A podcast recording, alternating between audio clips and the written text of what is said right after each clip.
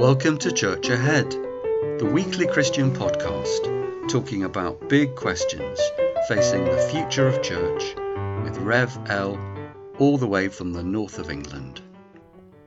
Episode 65, Preacher I Was. Is Rev L any good as a preacher? Will he ever stop preaching? We're spending a few weeks talking about preaching on Church Ahead. Last week I told you what it feels like to hear really good preaching and pretty bad. Today, what's it like to be a preacher? What's it like to stand in the pulpit? From the age of 25 to 35, I was a preacher. Preaching was the definitive occupational activity for a decade of my life. I'm going to tell you what those 10 years felt like. And then afterwards, what did it feel like not to preach? But first, let's have the ramp up to my decade of preaching. I wonder if you've ever stood on your bed, strumming a tennis racket, looking into your bedroom mirror, singing a pop song and imagining what it's like to be a pop star.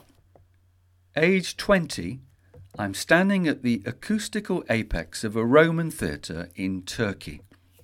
This was the summer of following St Paul's missionary journeys. Iconium, Lystra, Derbe, not much to see, but at Pisidian Antioch, the theatre is only partly ruined. Quite a bit of the semicircular structure is still there. So, of course, I read out loud Acts chapter 13, verses 13 to 52.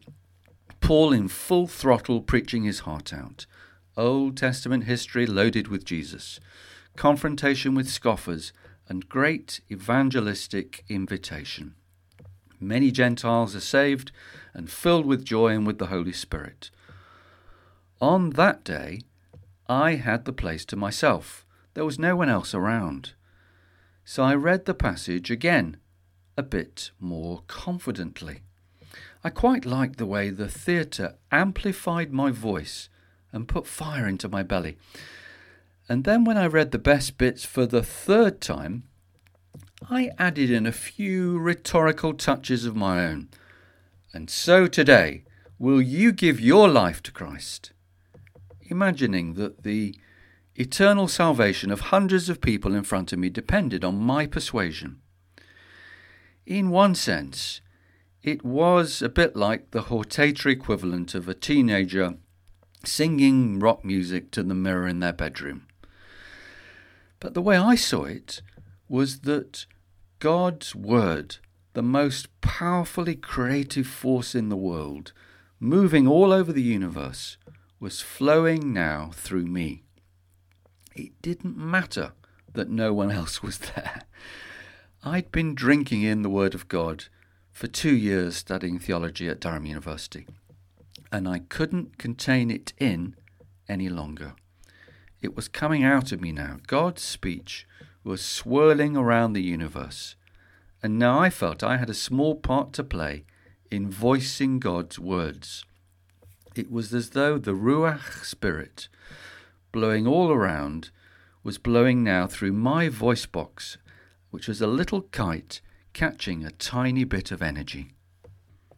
Meanwhile, back at home, the Brethren Tim Potts Tabernacle, which was my home church in my late teens, didn't have paid ministers, so they were always looking for preachers.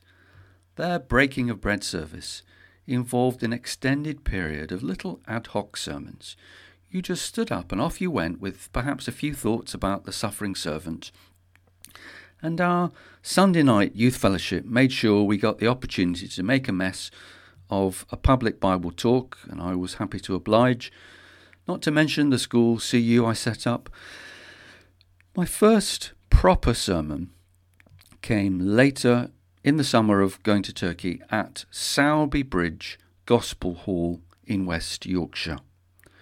30-ish middle-aged folk in their Sunday best packed into a space not much bigger than my garage.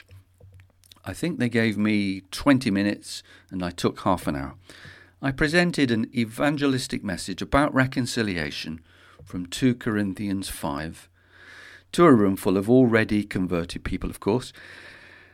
I probably spent about 15 hours preparing it, working hard to make it clear and simple, and desperately trying not to sound too much like a theology undergraduate.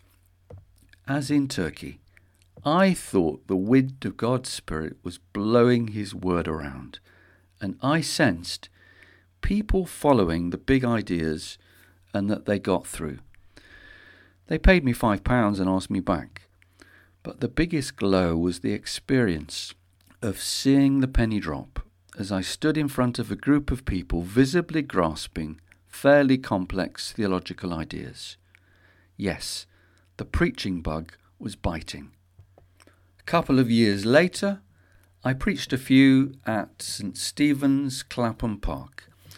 Again, this slightly haphazard Anglican church had quite a tradition of throwing young people in at the deep end. Opportunity knocks, and I dived in. I had superb mentors to stop me sinking.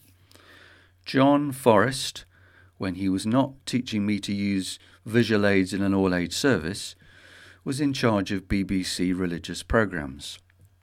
Our curate, Mark Ashton, ran the youth organisation Cipher, and gave me some really helpful feedback in how to preach the Bible without sounding like a textbook.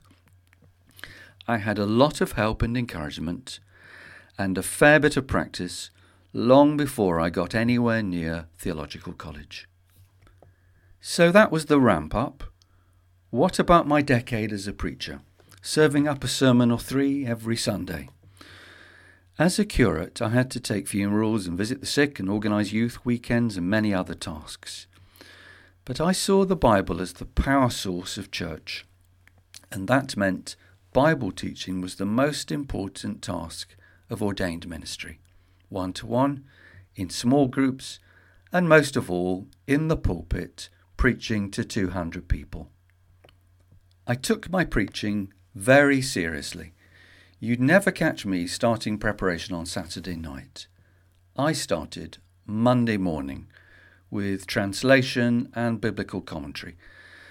I was solemnly responsible for the feeding of God's people on God's word, so I wouldn't take the risk of a dodgy translation or relying on just one, perhaps defective, commentary. Like a Michelin-starred chef, I was quite protective about the quality of food I served. And I wouldn't be so complacent as to rely on the training provided by the most evangelical theological college in Oxford. Oh no, I went to the Proclamation Trust training events, where retired rector of St Helen's Bishopsgate, Dick Lucas, would put us through our paces like Olympic athletes. And that network involved a local preaching group where a group of curates would bounce sermon outlines off each other. Yes, it was all very serious and disciplined. No late nights out on Saturday, in bed with cocoa by 10 p.m. So the perspiration of preaching was a way of life. But you didn't just need hard work, you needed inspiration. To bring the Bible alive, you couldn't just ape the books. You needed memorable stories and illustrations that took the big theological ideas and earthed them in people's lives. And you never knew when the key breakthrough of inspiration would come. Sometimes on a Tuesday afternoon, sometimes in the small hours of Sunday morning where you'd have to rewrite the whole thing. Yes, that's the story that will do it for these people. There were notebooks of illustrations, and we were always stealing stories from each other. We didn't care about being original. What we cared about was lighting up the Word of God in people's hearts. There was a sense in which I lived a proxy life during these years. It was as though I didn't really have a life for its own sake. As a preacher, I lived to gather sermon stories. Whether I was on top of the world or crying like a baby, the key thing about any experience was which bit of the Bible can it illustrate.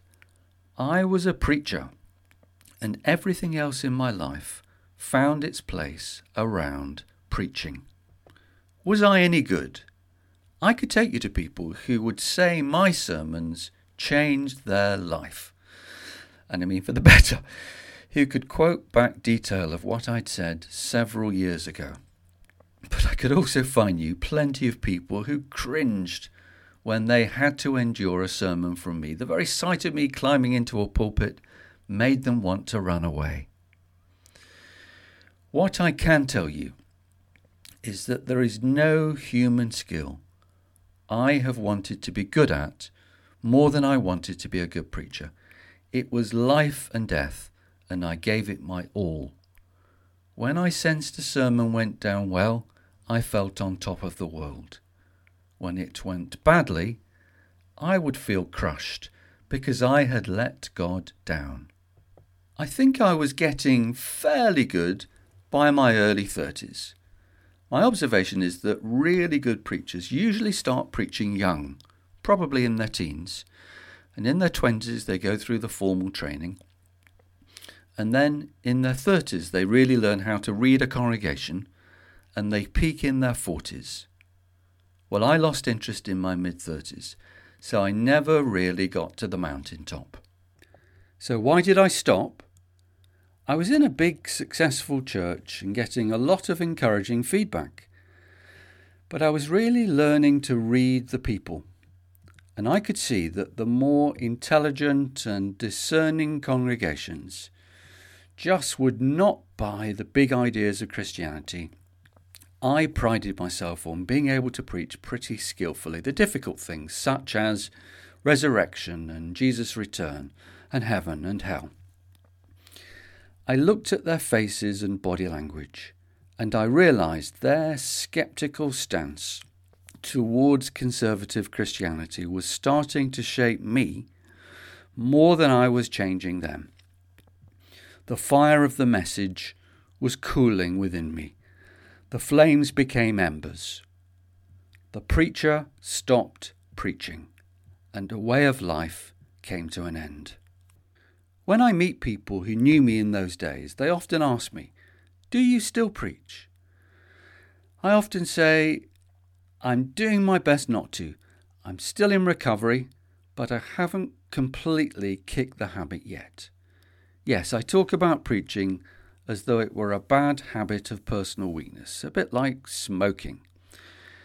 I suppose I spent a decade wanting to be a preacher. A decade preaching, and much more than a decade trying not to be a preacher, trying to recover from the preaching virus. Sometimes I will rise to the occasion. In the Swiss ski resort of Wengen in 2014, I couldn't say no when I was offered the Christmas Eve slot at the English-speaking church, and I could immediately see my line into the German and English soldiers' truce in the First World War exactly 100 years before. It wasn't exactly difficult to build a nice Christmas message on that. But I am a pretty reluctant preacher. I can do the theatre and the performance. I can do the preacher's rhetoric, and I still love church. I just cannot do the traditional Christian message. And there's nothing worse than the preacher who uses the pulpit as their confessional or therapy session for doubt. The approach I often go for these days is something like this. Here is the passage. Here is our question about this passage today. Now let me give you two answers. The first is the traditional Christian answer, and here comes a very different answer. Now pick the one that makes more sense to you.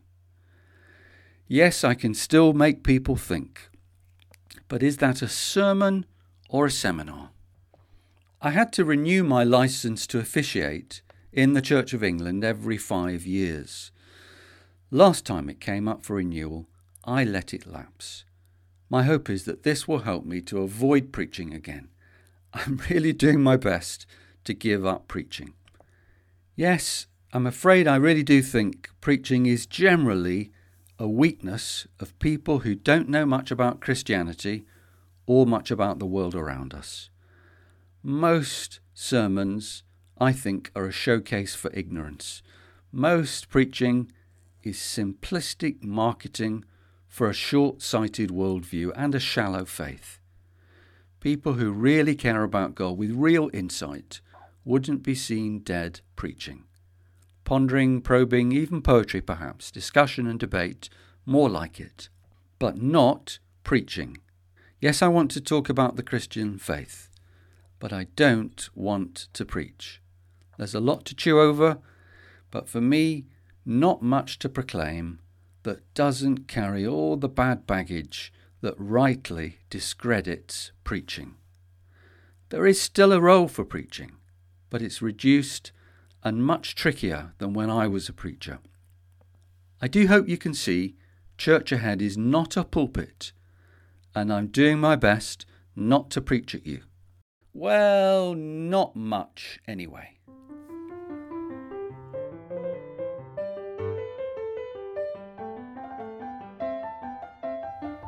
Thank you for listening to episode 65. Is that the end of our preaching series then? Not at all. Next week we move on to ask what makes a really good preacher.